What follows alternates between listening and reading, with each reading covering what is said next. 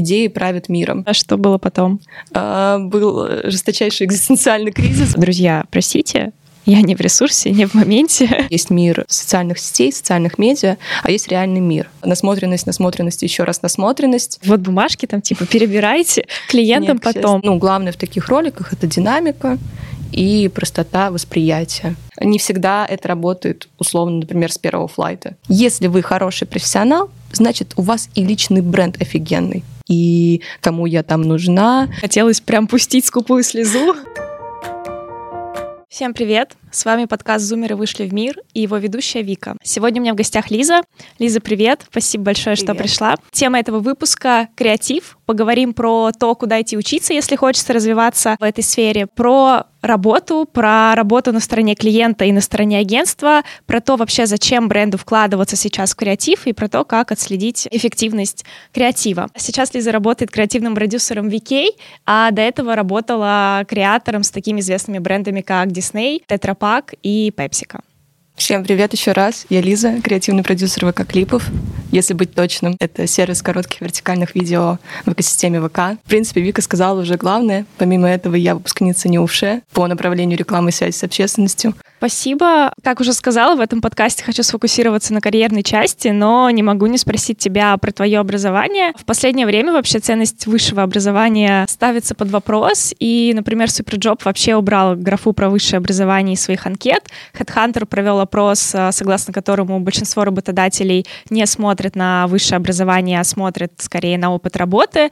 А я же сторонница концепции, что вышка нужна вне зависимости от сферы, и даже в креативе она нужна, потому что мне кажется, что она учит мыслить системно и, наверное, развивает нетворк. Ну и плюс я тоже, в общем-то, и работала в пиаре, и сейчас понимаю, как те знания, которые мне вложили в высшем учебном заведении, мне пригождаются. Вот давай сфокусируемся на твоей учебной базе и на твоем понимании, нужна ли она вообще, когда ты работаешь в креативе. Расскажи, пожалуйста, где ты училась и что тебе это дало.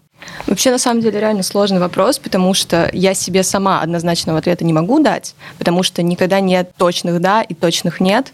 Но, оглядываясь назад, осознаешь, что супер круто, что высшее образование дает какой-то навык чтения, анализа информации, систематизации и какого-то общего подхода к пониманию информации. Плюс, как ты сама сказала, верно, нетворкинг, э, какие-то базы знакомств, э, окружение и та мотивация, которая тебе придает это окружение. Потому что, мне кажется, если бы я не училась в вышке, у меня не было бы мысли с первого курса, что нужно уже идти развивать карьеру. Я бы, скорее всего, оттягивала это на последний момент. Вот резюмируя, как ты думаешь, нужна ли вышка, если тебе надо в креатив? Сложно, сложно, потому что скорее, скорее да, чем нет, но она не обязательно, потому что на всех местах моей, моей работы, в какое я бы агентство не приходила, где бы я ни собеседовалась, меня никогда не спрашивали про высшее образование. Я скорее сама рассказывала, что я сейчас учусь там в Ньюше, на рекламе, и это, наверное, было какой-то плюсом копилку э, скиллов и знаний, но при этом это не обязательно было никогда. И меня никто не спрашивал, на какую тему я писала диплом, меня никто не спрашивал, какие у меня оценки.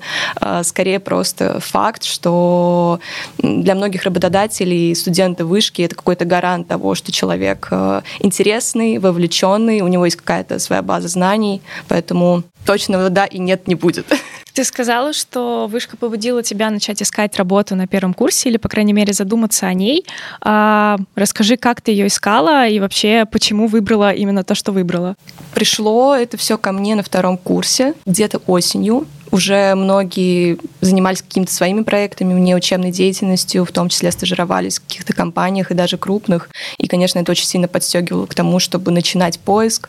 Я первым же делом открыла HeadHunter и поняла, что стажерских позиций в каких-то интересных мне компаниях или агентствах просто нет. И я включила такое небольшое, наверное, нахальство и просто изучила пул агентств, которые мне нравятся, своей какой-то профессионализмом, работами, кейсами, клиентами, и начала писать им на почту. Я составила такой небольшой шаблон сообщения, в котором представлялась, э, показывала свое небольшое резюме на тот момент и портфолио. Это были какие-то минимальные проекты по учебе, по внеучебной деятельности и корректировала в соответствии со спецификой самого агентства. И так я попала на свою первую стажировку в диджитальное агентство iLove на позицию стажера в отдел аккаунт-менеджмента. Наверное, я не совсем этого хотела, но как первый опыт и понимание вот работы вообще агентств, как все строится внутри, это был супер полезный, классный опыт, который продлился на протяжении двух месяцев, и потом началась пандемия. А чем ты конкретно там занималась? Занималась, на самом деле, довольно рядовыми задачками. Собственно говоря, постановкой задач, коммуникацией с клиентом, подготовкой презентации, э, сведением смет, то есть все то, чем занимается сам аккаунт-менеджер, просто какие-то такие более рядовые задачки. И для понимания вообще объема работ в рекламном агентстве, как это все строится внутри, это был такой очень важный первый этап. Слушай, очень классно, что тебя допускали клиентам, потому что неоднократно слышала истории, когда стажеры приходят, им говорят, вот бумажки, перебирайте клиентам Нет, потом. Подрастете, да, и пойдете. Началась пандемия, iLife закончился. Что было потом? А, был жесточайший экзистенциальный кризис, потому что я думала, что что-то не смогу найти, но я вновь обратилась к HeadHunter и уже непосредственно нашла вакансию стажера в отдел э, креатива прошла собеседование и получила такой вот стажерский офер в АДВ.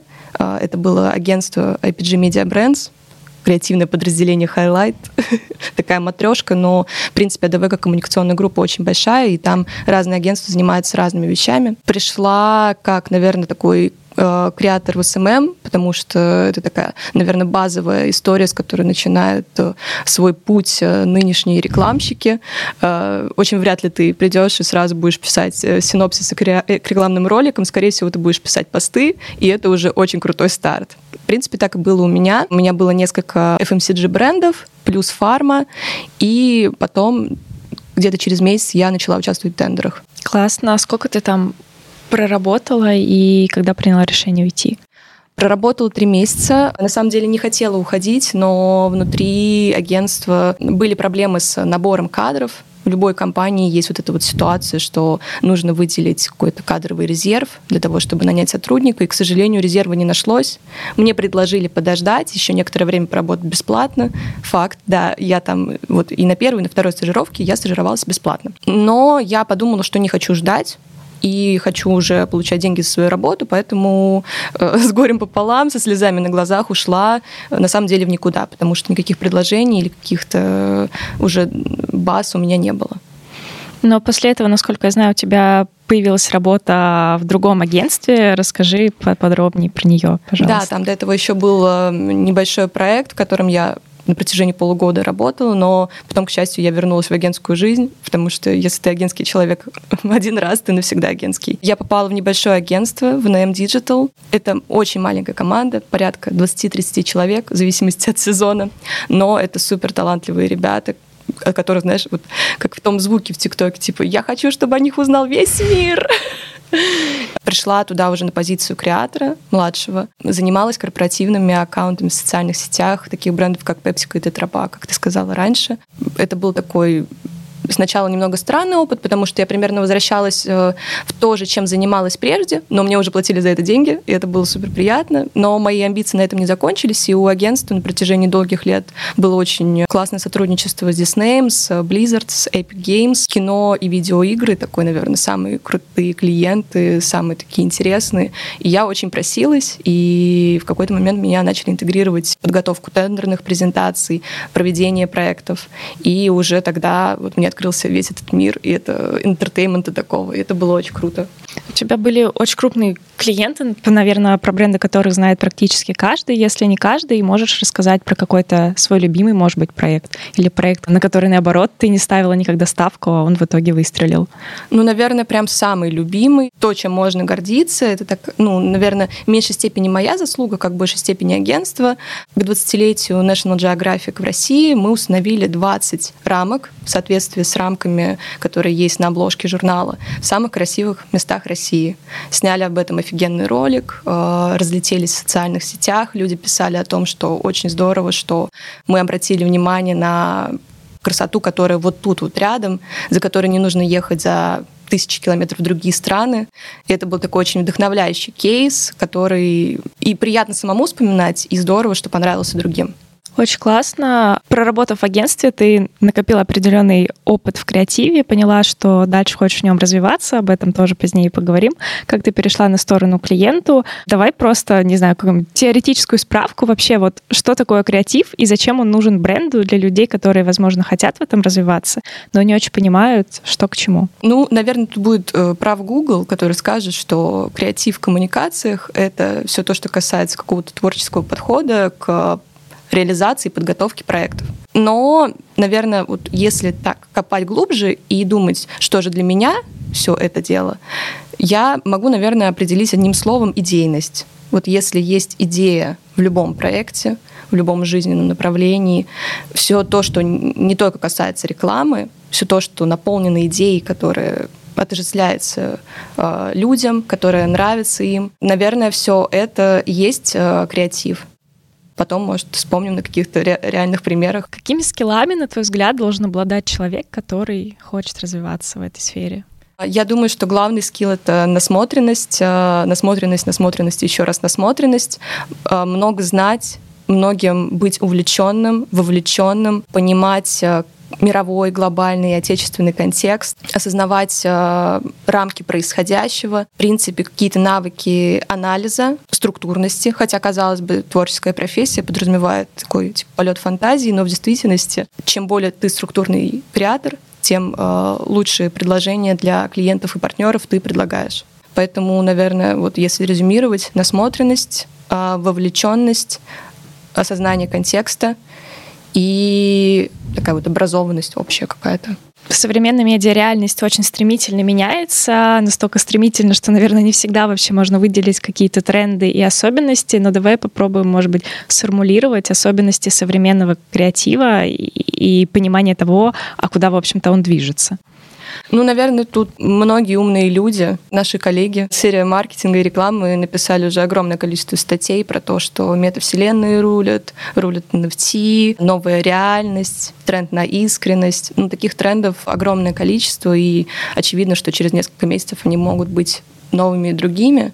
Но это на самом деле лишь такие направления, которые круто учитывать. Но мне кажется, главный такой вот глобальный тренд, который будет навсегда с нами, это идейность, о которой я говорила прежде, потому что идеи правят миром. Идеи — это короли коммуникаций, и если твой проект э, не наполнен идейностью, если человек, смотря там какой-то рекламный креатив, не подумает, блин, это про меня, у меня тоже такое было, значит, возможно, что все зря потому что именно такие проекты нам запоминаются. Тот же самый кейс э, Nike с э, из чего же, из чего же, из чего же сделаны наши девчонки, настоящая красота DAF, тот же самый визит, который немного ошеломляет, шокирует, но при этом... Запоминается. Очень сильно запоминается. Вот такие вот вещи — это супер круто, потому что они идейные. Я на самом деле думала, как ты ответишь на этот вопрос, подумала, как бы я на него ответила сама, и тоже в первую очередь подумала про искренность. Вспомнила, что как-то в вышке у нас был предмет социологии массовых коммуникаций, и была пара, на которой мы смотрели ролики, которые тронули, и практически все скинули ролики, которые, ну вот про простое человеческое, про искренность. Помню, это была пара, на которой хотелось прям пустить скупую слезу и подумать, как это все очень мило. Но идеи идеями, как отследить эффективность креатива? Очень сложный вопрос, потому что не всегда это работает, условно, например, с первого флайта. То есть э, сменилось позиционирование, ты предложил какое-то креативное решение, и все понимают, что оно вау, но в действительности тут же огромное количество различных факторов по типу медиавложений э, бренда как раз-таки в раскрутку своего нового позиционирования, обстоятельства мировые, потому что мы живем нестабильное время, и все подвержено таким факторам. Но, очевидно, все можно отслеживать с помощью маркетинговых каких-то KPI, в чем я менее как бы осведомлена, чем мои умные коллеги. Опять-таки, я когда готовилась, я вспоминала просто, в принципе, эм, какие-то вещи, которые мы в том числе разбирали в университете, и, конечно же, вспомнился кейс э, Real Beauty, вот эта настоящая красота, и там это позиционирование используется, да, уже на протяжении там 50 плюс лет, и когда только они применили впервые слоган в коммуникациях, когда сняли там первые ролики, когда появились первые плакаты еще. Заметный был рост э, дохода компании, что говорит о том, что, казалось бы, два слова «настоящая красота», но уже меняет вообще полностью подход к пониманию мыла. Хотя, казалось бы, где мыло и где человек. Это же просто такой очень простой, жизненно необходимый атрибут. Но я подготовилась максимально профессионально. Я же, я же, я же продюсер, как говорится. Просто почитала на самом деле успехи самоведения визит и просто вдумайтесь о том, э, какие показатели ребята смогли достичь при минимальных вложениях в медиаинвестиции. То есть они по расходам там среди всех своих конкурентов третьи. PR value почти 12 миллионов рублей, рост знания 160%, рост продаж 130% и публикации в медиа не оплаченные почти 2000. Ну, я считаю, это успех. Ну, вот кейс визит, он просто такой, что они молодцы, что рискнули и пошли, в общем-то, на определенное да. хождение по грани. И, ну, в общем-то... Нужна смелость на самом деле. Потому что как подсказывает практика, мой тоже, ну, не столь большой опыт э, работы в рекламе, но все равно у многих компаний очень жесткие ограничения на позиционирование, на то, что они готовы говорить, что не готовы. И это понятно в контексте, например, глобальных компаний, потому что если PepsiCo в России скажет что-то противоречивое глобальному PepsiCo, это будет большой удар репутационный, но вот видят крутые тем, что смогли пойти вот так вот в банк и сказать себе, да мы можем, типа мы панки вообще. А нам можно. А нам можно. Слушай, давай тогда вернемся обратно к твоей карьерной истории. И после э, небольшого агентства, но больших брендов, ты, в общем-то, решила сменить э, одну сторону Луны на другую и перешла с агентской стороны на клиентскую. Почему? Я очень-очень этого хотела. Но м- думала, что это произойдет через 5 или 10 лет. Я думала, что вот я поработаю еще в агентствах, рано или поздно стану каким-нибудь креативным директором, и потом уже только окажусь в корпорации. Потому что я думала, что это очень сложный, долгий путь, и кому я там нужна. Э, в агентствах мне все понятно, а в корпорациях, наверное, нет.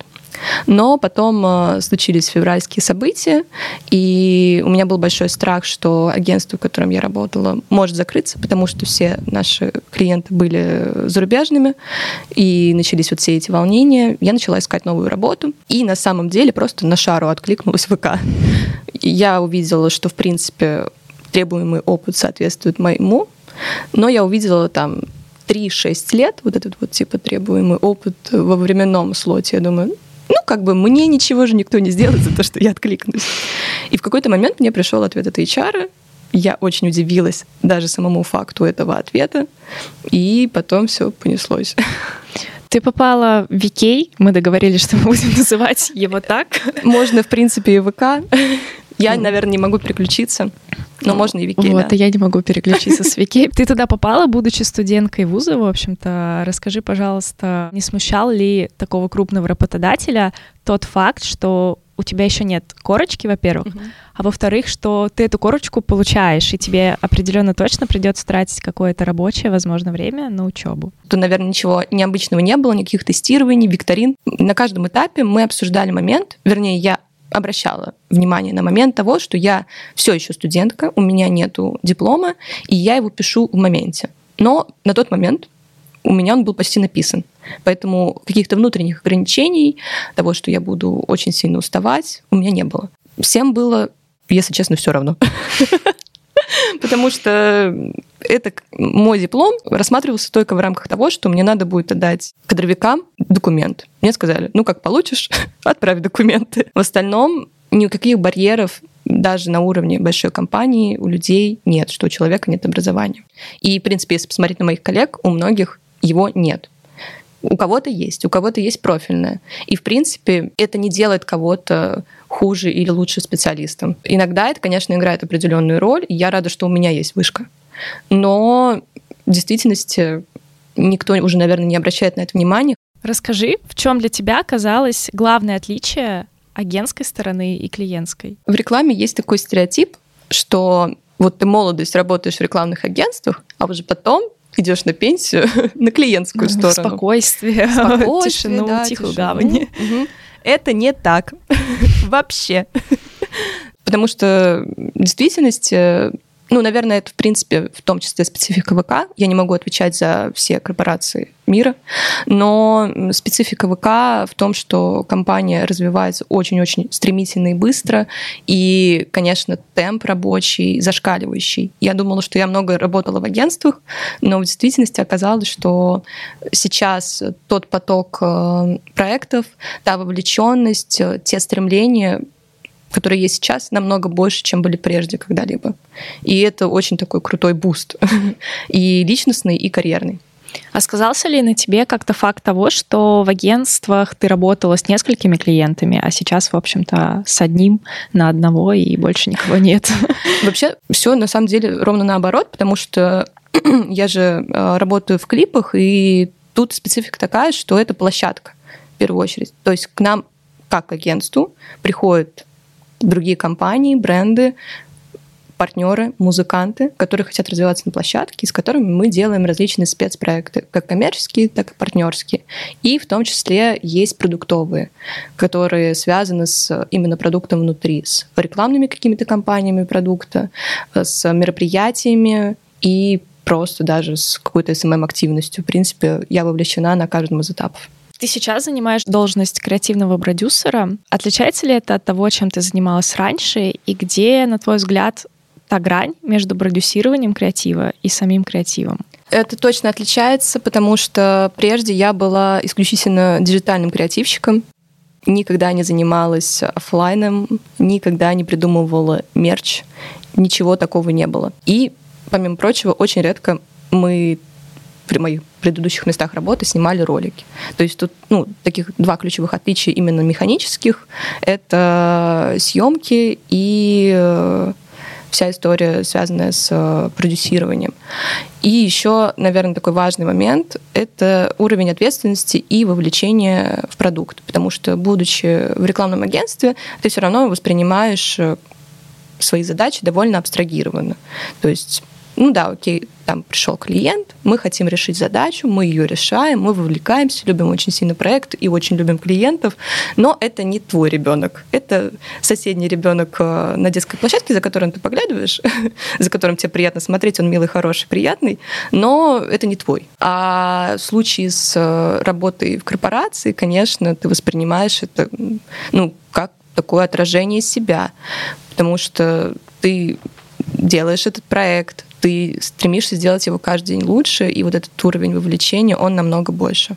Это очень классное сравнение с ребенком. Я с кем-то обсуждала вот разницу в подходах э, в агентстве и а, в клиенте. И, в общем-то, мы тоже пришли к тому, что когда ты в агентстве, максимум что может быть, ну, клиент даст тебе по шапке. Ну, окей, но разорвет контракт, и ты потеряешь какую-то mm-hmm. э, сумму денег. Но если э, смотреть на риски клиента, то там, конечно, репутационно все гораздо хуже, mm-hmm. дольше, больнее, реально, как будто бы это твой ребенок. Ну да, вот ты осознаешь вот это, то есть фактор того, что вот сейчас принято там твоей команды решение, реально изменит ситуацию.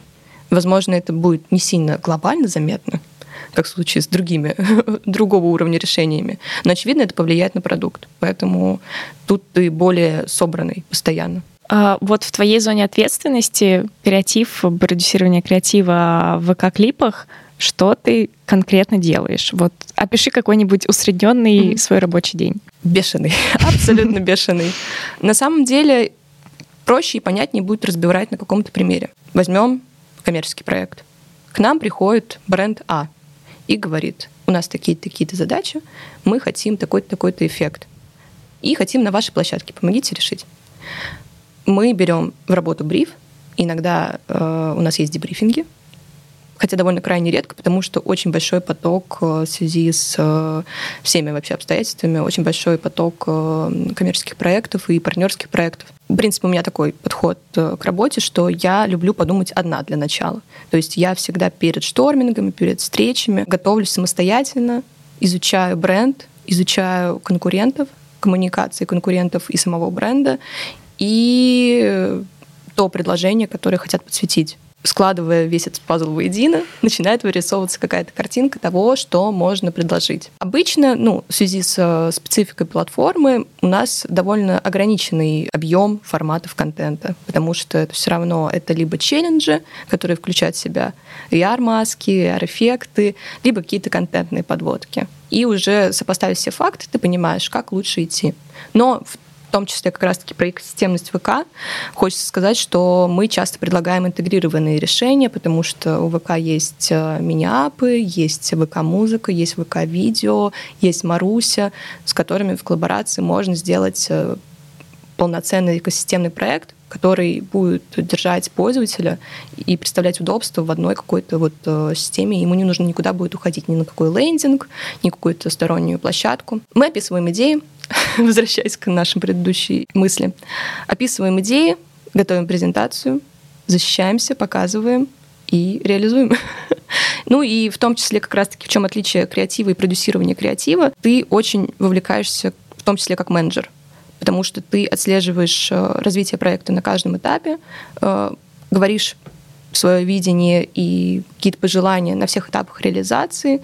И, конечно, вот эта вот включенность э, очень сильно отличается от агентской работы, потому что там ты сдал, ну, вы сделали проект и все. А тут ты должен действительно следить на каждом этапе, и в случае, если вы, например, производите какой-то э, видеоконтент, ты должен прям как настоящий продюсер, в том числе вовлекаться в реквизит, э, в подбор актеров, э, подбор локаций, освоение, репетиции. И тут, конечно, из-за этого очень-очень много всего ты должен и менеджерить, и придумывать. Поэтому все равно даже в роли креативщика в агентствах, очевидно, есть такой вот этот системный взгляд, то есть никогда ты не будешь просто фантазировать. Ты всегда будешь много-много анализировать, много-много читать, Э, обрабатывать, фильтровать через себя и уже потом выдавать какое-то решение. Прикольно. А, ты сказала, что VK строит экосистемную компанию, рассказала, как вы это все интегрируете, а создает ли экосистемность, наоборот, какие-то сложности в работе?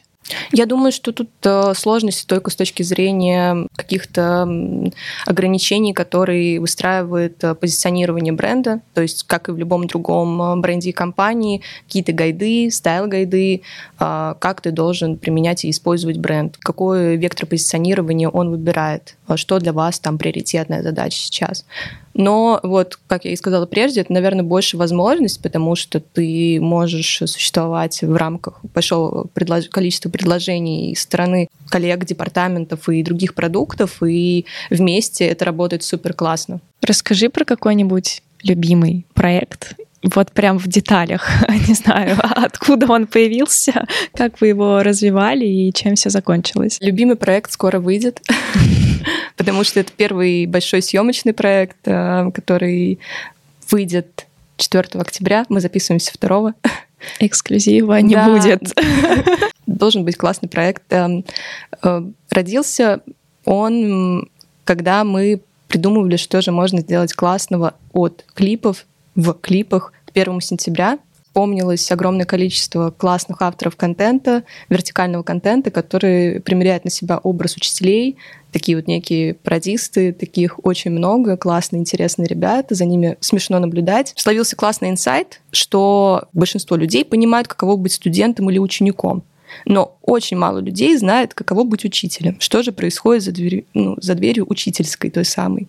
И захотели снять э, милый проект ко дню учителя про жизнь учителей. Э, у нас там есть главный герой. Это учитель года, который пришел работать в новую школу, некую такую региональную, просто такой собирательный образ. И там он знакомится со своими новыми коллегами, влюбляется, старается найти подход к такому непростому старшему классу, переживает какие-то открытия свои, много смешных ситуаций. Мы придумали вместе с моими коллегами синопсис, саму идею. Наши талантливые коллеги из э, другого департамента ВК написали синопсис, обратились к продакшену, и буквально пару недель назад, за два дня, нон-стоп работу мы сняли. Сейчас э, все уже в постпродакшене, монтируется, допиливается и ко дню учителя выйдет. Проект. Красота. Я думаю, мы вставим ссылочку в описании. Да, я очень надеюсь, что все спокойно выйдет без каких-либо сложностей. А если не выйдет, придется вырезать эту часть. Поэтому давай ты расскажешь, пожалуйста, про, еще один проект. У нас будет две опции. Ну, я же все воспринимаю все равно лично, то есть не всегда победа в плане каких-то цифр от таких личностных побед. И, конечно, был классным э, момент, когда к нам пришли ребята моя Мишель и ЛСП э, со своим новым треком «Курточка» и предложили нам запустить челлендж. Мы послушали трек, э, предложили несколько классных идей в соответствии с вообще контекстом, с смыслом трека, трендами площадок вертикального контента и запустили классный челлендж про то, что греет э, каждого этой осенью. Ребята снимают видосы, как они тискаются со своими животными, как надевают ту самую курточку любви. И просто очень приятный факт, что там в семнадцатом году я обожала ЛСП и ходила на концерт, верещала, прыгала, бегала, а теперь я брифую самого Олега, как ему снимать видео. Поэтому это такой очень личный, э, приятный момент. Я так понимаю, что челлендж сейчас в самом разгаре? Да, конечно, участвуйте. Хэштег «Курточка любви». Ты сказала про какие-то тренды вертикального контента. Можешь развить эту мысль более подробно?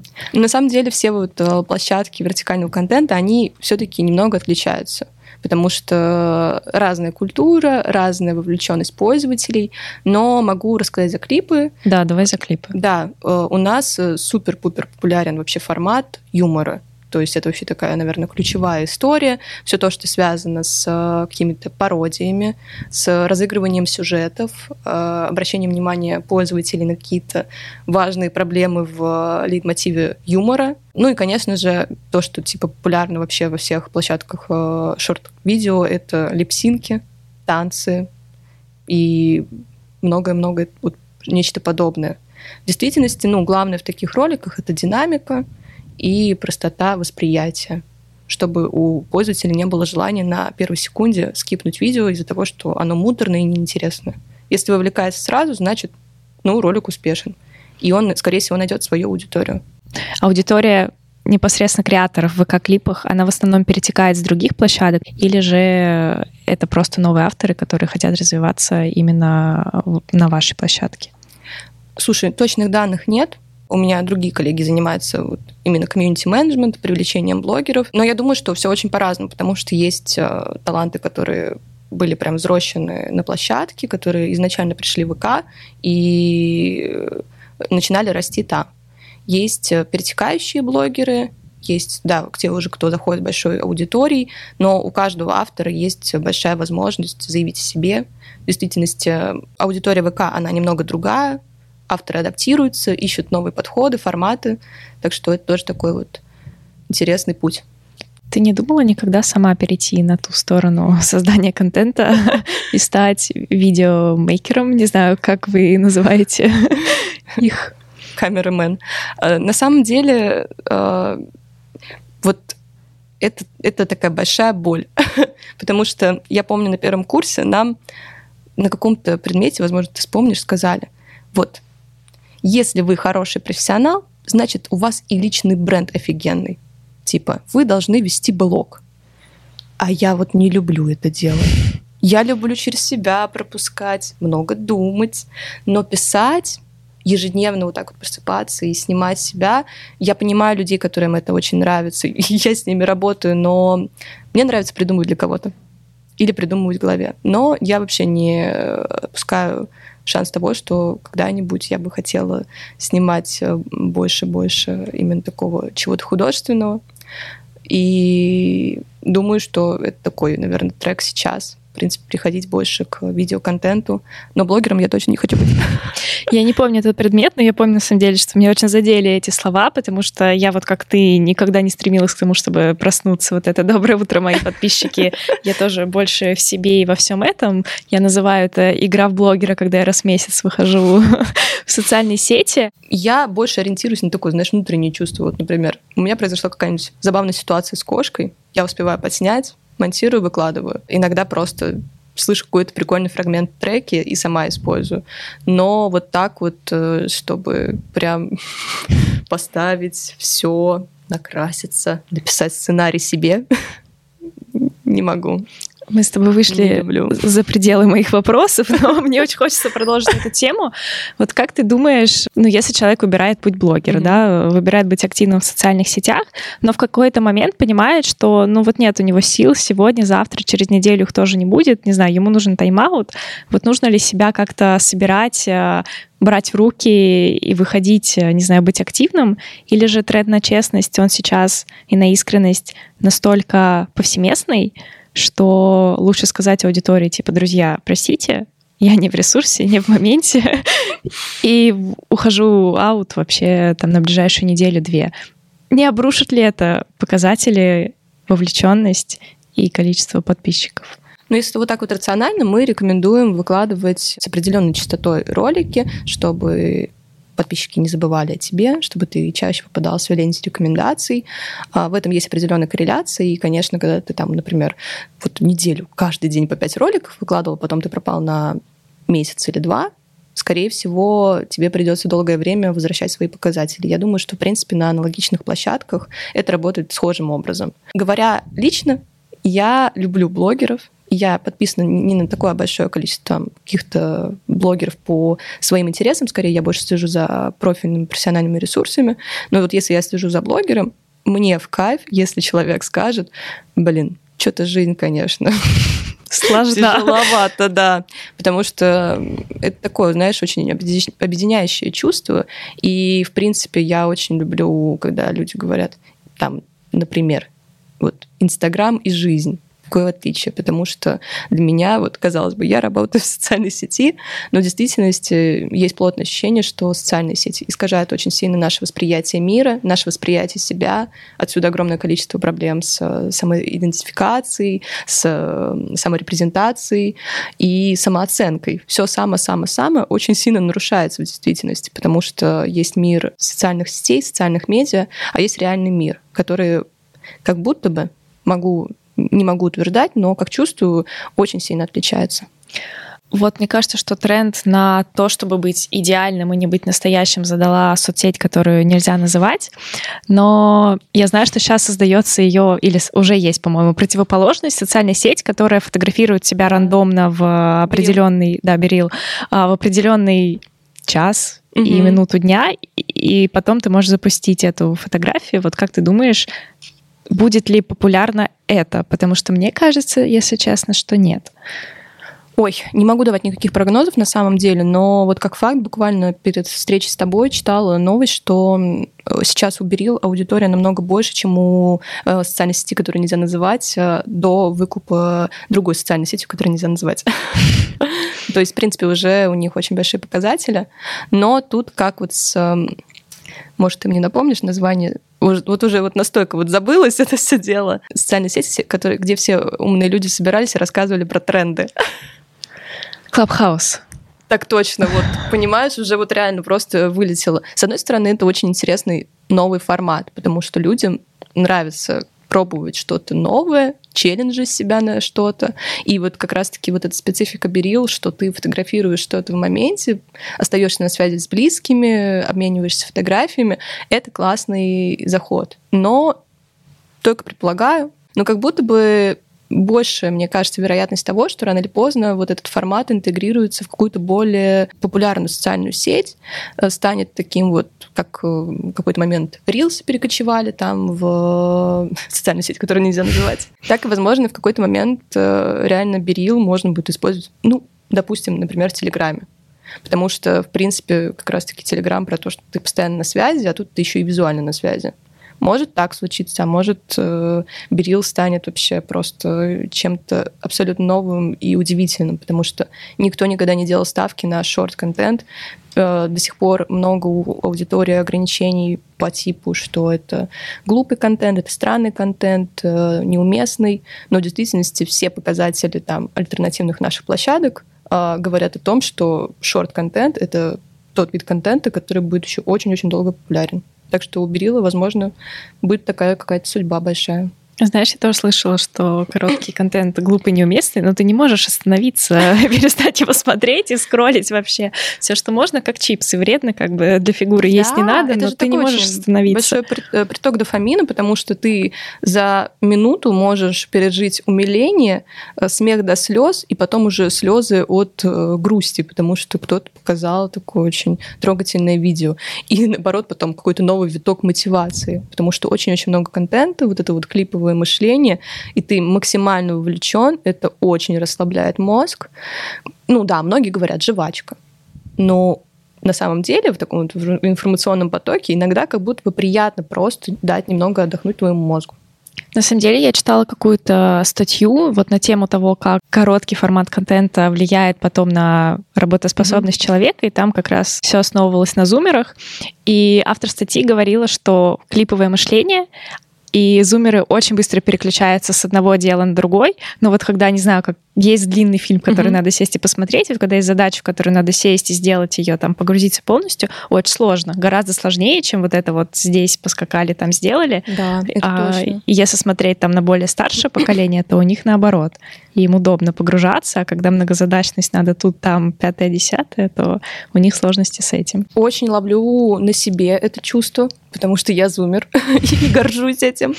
Но, ну да, в действительности есть вот эта история о том, что сложно словить вот это состояние потока, хотя, наверное, из-за того, что я давно, ну как, там давно работаю в плане там с университетских лет, быстро научилась переключаться и вовлекаться в работу, но все равно даже, допустим, я смотрю сериал, и как бы мне он не был интересен, все равно в какой-то момент нужно как-то переключиться, что-то посмотреть, социальные сети, тоси-боси. И, конечно, сложно сконцентрироваться, сосредоточиться на чем-то. Все говорят, вот поколение деградирует, ну, просто поколение другое. Мы будем заканчивать. Спасибо большое, что пришла. Спасибо, что позвала. Всем пока. Всем пока.